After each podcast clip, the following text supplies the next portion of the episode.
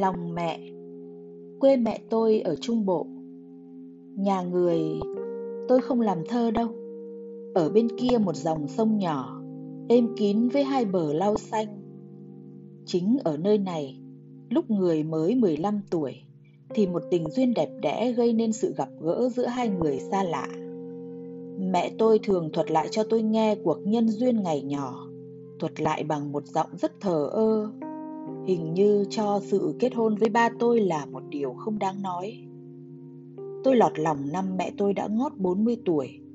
Thế nghĩa là khi tôi biết tò mò hỏi đến chuyện tâm tình của người thì người đã già. Câu hỏi luôn luôn của tôi là Hả mẹ, mẹ lấy ba có xe ô tô đi đưa dâu không mẹ? Mẹ tôi cười, một cái cười chua chát cực điểm. Có con ạ, à, mẹ lấy ba con có những 30 chiếc ô tô kia. Tuy nhỏ, tôi hiểu ngay đó là một lời than kín. Thực ra mẹ tôi lấy chồng trong một hoàn cảnh túng thiếu hết sức. Ba tôi hồi ấy còn nghèo, như phần nhiều những người bạn cùng nước mới sang đây. Người giang hồ theo trí nguyện, cái giang hồ nhằm một mục đích làm giàu. Cố nhiên không như tôi bây giờ, giang hồ cốt để thay đổi một khoảng không khí, một mảnh trời nhìn lâu đã chán mắt đi rồi. Như tôi đã có dịp nói đến, ba tôi làm giàu một cách mau chóng, nhưng là cái giàu mua bằng mồ hôi, nước mắt, bằng nghị lực, kiên nhẫn, không hổ thẹn, thẳng thắn như con đường xe lửa. Sự xa sút của nhà tôi, lớp con cháu sau này không thể quy tội vào ai được, ngoài cách thầm trách số phận, như phần đông những người thất thế vẫn làm. Ngày nhỏ, tôi yêu mẹ tôi một cách bịn dịn, Người chiều, có lẽ vì người thấy ở tôi một cuộc đời đau khổ ủ gói lấy cái số phận thiếu êm vui. Tôi đòi gì là người cho, tôi muốn gì là người chiều ý. Sự nâng niu ấy rõ rệt đến nỗi ba tôi thường phải kêu. Cứ chiều nó như thế, thì chưa biết nó hư ngày nào. Câu nói ghẻ lạnh làm tôi tủi nhục, nhiều lần òa lên khóc. Mẹ tôi sợ tôi bị đòn, vẫy giấu tôi ra một nơi ôm lấy tôi mà vuốt ve. Cứ thế, mỗi lần sự khắc khổ của người lạ cha làm tôi đau đớn, thì một bàn tay âu yếm lại xoa dịu lòng tôi ngay. Tâm tình của trẻ con rất đơn sơ mà cũng rất phức tạp. Tôi làm nũng mẹ tôi luôn để thấy cái thú làm lành của người sau những cơn thịnh nộ. Tôi chạy nhảy cùng nhà, la hét cút để mọi người biết tôi có quyền la hét hay muốn làm gì thì làm. Năm lên 8, tôi cấp sách vào học tại một trường huyện. Ở đấy, sự học êm ái tiếp tục trong 5 năm. Nhà trường gần ngay chợ. Mẹ tôi mỗi lần dọn hàng về đều dừng lại trước cổng trường, đưa bánh cho tôi vào những giờ nghỉ. Có một lần mẹ tôi vô ý gọi to lên giữa khi tôi đang ngồi trong lớp học. Con ơi, ra lấy bánh, mau! Tôi giật mình nhìn ra thấy cái bánh giò đặt trên tay mẹ tôi đưa qua hàng rào. Dưới nắng vàng vọt của chiều hè, tôi nhận thấy mẹ tôi vui mừng một cách đau khổ. Một tay người giữ chiếc nón, còn tay kia thì run run. Người lách mình cho khỏi bị gai ở hàng rào vướng. Quần áo người tiểu tụy nhuộm ánh nắng xế chiều. Mau ra lấy bánh cho mẹ về con. Tôi đưa mắt nhìn thầy giáo rồi lại nhìn mẹ tôi. Sau cùng tôi đánh bạo lên xin phép. Thưa thầy, thầy cho con ra để mẹ con hỏi. Thầy giáo tôi đương mải xem quyển sách gắt. Không đi đâu cả, ngồi đấy. Nói xong thầy bình tĩnh lầm nhầm. C'est parfait, parfait.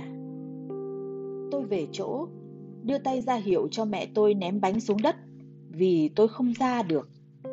Mẹ tôi không hiểu lại gọi to thêm. Lần này thầy giáo ngoảnh mặt lên, nhìn ra ngoài rồi hỏi mẹ tôi, bà kia muốn gì? Tôi đứng ngay dậy thưa thưa thầy, mẹ con, xin cho nghỉ à tôi cuống lên, run run đáp, thưa thầy không ạ à? mẹ con mẹ con đưa bánh. Thầy giáo tôi buông dài một tiếng ối chao, như hơi gió và bảo tôi, cút ra ăn đi, rồi vào ngay, nghe không? Tôi sung sướng suýt nhảy qua cửa sổ. Ra đến nơi mẹ tôi hỏi, sao lâu thế? Tôi phụng phịu. Mẹ gọi to làm thầy giáo gắt. Từ giày có thấy con ra chơi mẹ hãng đưa, còn không thì mẹ đem về cất vào ngăn kéo khóa kỹ lại cho con. Mẹ tôi mỉm cười nhìn tôi. Ôi, cái mỉm cười của một người mẹ. Dặn mấy câu rồi quay đi. Chiếc bánh hôm ấy tôi ăn một cách không ngon lành và hơi vội. Lúc tôi vừa ném mớ lá xuống đất thì tiếng trống bắt đầu báo giờ ra chơi. Mày ăn cái gì đấy? À, thằng này sỏ, nó ăn mau lắm anh em ạ. Câu nói sau cùng làm tôi vụt cười, giặc ra ngoài miếng bánh ngậm trong miệng. Thuở thơ ấu của tôi phần lớn là những ngày buồn bã. Cái buồn bã vô căn đến bây giờ còn theo dõi tôi mãi, ghìm tôi lại trong lúc các chúng bạn vui vẻ ồ ạt rủi nhau tiến đến những phương trời đẹp đẽ hơn. Thỉnh thoảng tôi mới vui, nhưng sự vui, ác hại lại dồn dập như rông tố bỏ rớt lại một nỗi trống rỗng thiểu não trong lòng tôi sau khi tan đi. Tôi vui đấy mà buồn ngay đấy. Tôi lưu luyến một cái gì xa quá, hư huyền quá, nhưng không phải là thú vui tìm kiếm trong gia đình hay trong kiếp sống. Bạn bè tôi lại rất hiếm. Vài ba cái mặt phảng phất lắng trong quá khứ khiến tươi vui, vài tình cảm xưa cũ lẽo đẽo theo tôi trên đường đời. Có thế thôi và thường thường tôi chỉ sống bằng mộng. Tôi không bằng lòng ai cả. Hình như tôi cũng không bằng lòng cả tôi.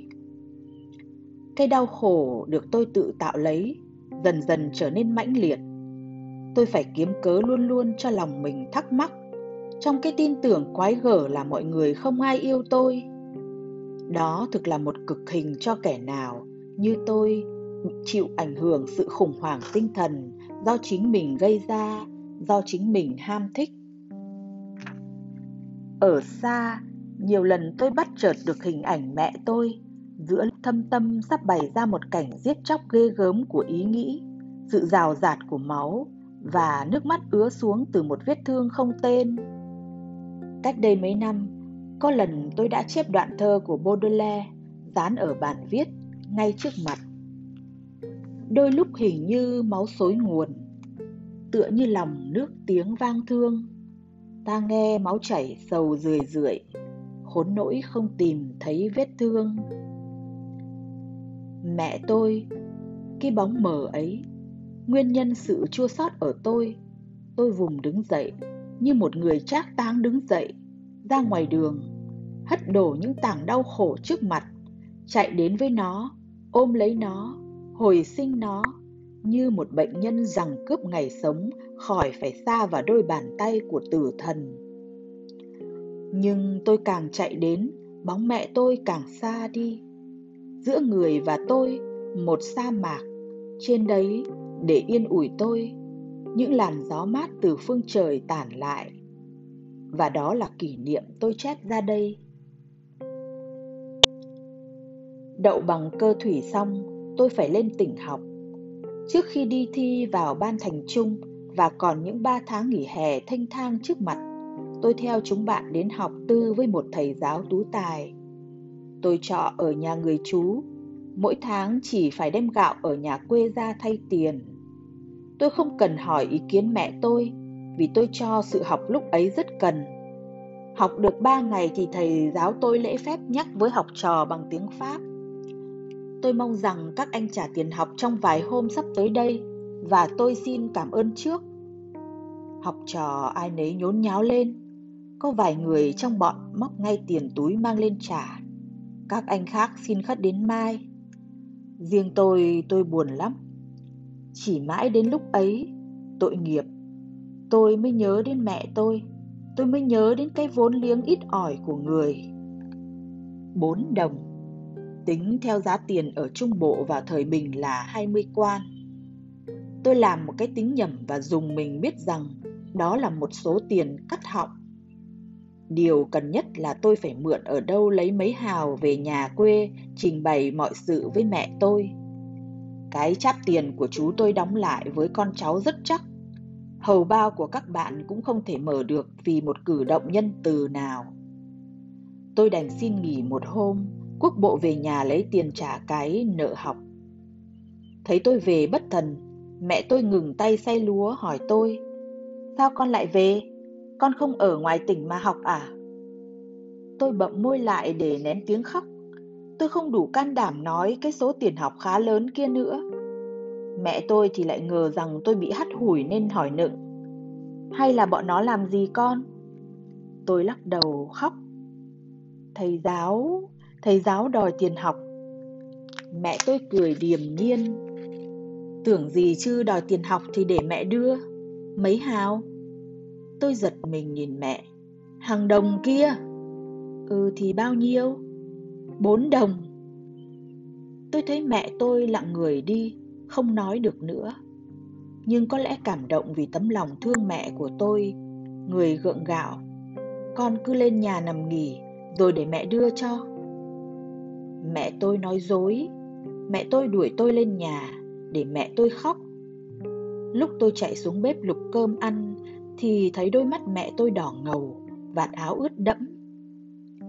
Tôi ngả vào lòng người rồi mếu máo Con không đi học nữa, mẹ ạ. Mẹ tôi xoa đầu tôi, Cười như thở dài. Dại nào, Con học đang giỏi thế kia mà. Để mẹ đưa tiền cho, Đừng sợ. Sáng mai thấy tôi sửa soạn ra tỉnh, Người băn khoăn. Con cứ ra khất với thầy giáo vài hôm nữa, Rồi mẹ mang tiền ra trả sau. Tôi hiểu ngay là mẹ tôi còn phải chạy tiền Nên ngoan ngoãn ra học lại. Cả lớp đã trả tiền hết trừ tôi. Tuy ngồi ở cuối lớp áp lưng vào tường Tôi vẫn thường nghe sau mình những tiếng cười chế giễu. Tôi đâm ngượng. Cái ngượng của một người học trò không thuộc bài nghênh ngang đứng trước mọi con mắt Xếp tay vòng tròn Vê mãi cúc áo của mình. Thế nào? Thầy giáo hỏi tôi.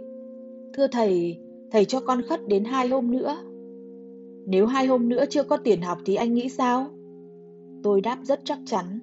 Thưa thầy có ạ, thế nào cũng có. Mẹ con đã bảo đúng ngày kia đem tiền ra. Tôi vừa học vừa sợ. Ngày tháng chạy mau thêm. Hai tờ lịch rơi chóng quá. Nhưng may Mẹ tôi đã ra đứng đợi tôi ngoài cửa nhà học Vì nơi học chính là một cái nhà thật. Mẹ tôi cắp cái thúng trong đựng 10 quan tiền. Tôi ái ngại bảo mẹ Trả tiền học bằng tiền. Thầy giáo không nhận đâu mẹ ạ Tôi chưa kịp cản, Thì mẹ tôi đã cắp thúng đến trước mặt thầy giáo Và đặt lên bàn 10 quan tiền Và hai tờ giấy bạc lấy ở nút buộc trong ruột tượng ra, Làm tôi đỏ cả mặt Mẹ tôi kể lể như khi kể lể với một người bạn thân Cháu nó bảo, thầy không tiêu tiền kẽm nên ngăn tôi không cho đem vào. Thầy tính cháu nó còn nhỏ, tâm tính như con gái, hay sợ vơ sợ vẩn. Thầy giáo sai người cất tiền đi và chừng như động lòng trước cảnh nghèo túng của chúng tôi. Thầy cầm lấy tay tôi thành thực. Em chịu khó mà học đi, em học khá đấy. Tháng sau thầy bớt tiền học cho. Ra ngoài tôi vui vẻ hỏi mẹ tôi Sao mẹ có nhiều tiền thế mẹ? Mẹ tôi cười nửa buồn nửa vui. Mẹ chỉ có 10 quan thôi. Hai đồng bạc ấy là của thím con. Mẹ thấy rơi ở đầu giường thím nằm nên mượn tạm. Tôi rụng rời cả mình mẩy. Tôi thấy tất cả cái thành phố quê hương của tôi quay đảo trước mặt. Nhà chất lên cây, cây chất lên nhà. Tôi hỏi mẹ, sao mẹ lại lấy như thế? Thím ấy nói cho Mẹ tôi cười gần như khóc Người ta giàu Mình mượn tạm rồi trả sau cũng không sao Mà thím ấy có nói thì nói mẹ Việc gì đến con mà con khóc? Vừa đặt chân vào nhà, Tôi nghe tiếng thím tôi réo. Tôi có ba đồng bạc để ở đâu dương Đứa nào lấy mất hai rồi? Tôi toan cất tiếng, Thì mẹ tôi vội bấm tay tôi nói khẽ, Mặc nó. Nhưng tôi không nghe, Tôi bảo thím, Cháu lấy đấy thím ạ, Cháu chót đánh mất rồi. Thím tôi lườm tôi, Nghiến răng lại, Cháu giỏi nhỉ, Đồ ăn cắp Tôi chưa kịp nói thêm được gì Thì mẹ tôi đã đứng lên. Tôi mượn của thím đấy. Để vài hôm nữa tôi mang ra trả lại. Thím tôi bĩu môi thõng thẹo Ừ bà mượn thế thì ai chẳng mượn được? Câu chuyện trên đây theo dõi tôi như một ám ảnh cực nhục. Mỗi lần nhớ đến mẹ tôi hay xét mình phạm tội, tôi thường đem nó ra để tự hình phạt. Nhiều năm đã rơi theo nhiều năm, và bây giờ trong những đêm của Hà Nội, cái thành phố hoa lệ chỉ quen tiêu bạc với hào. Tôi vẫn rờn rợn nghe thấy âm thanh của 10 quan tiền kêu lanh lạch. Tháng 10, 1937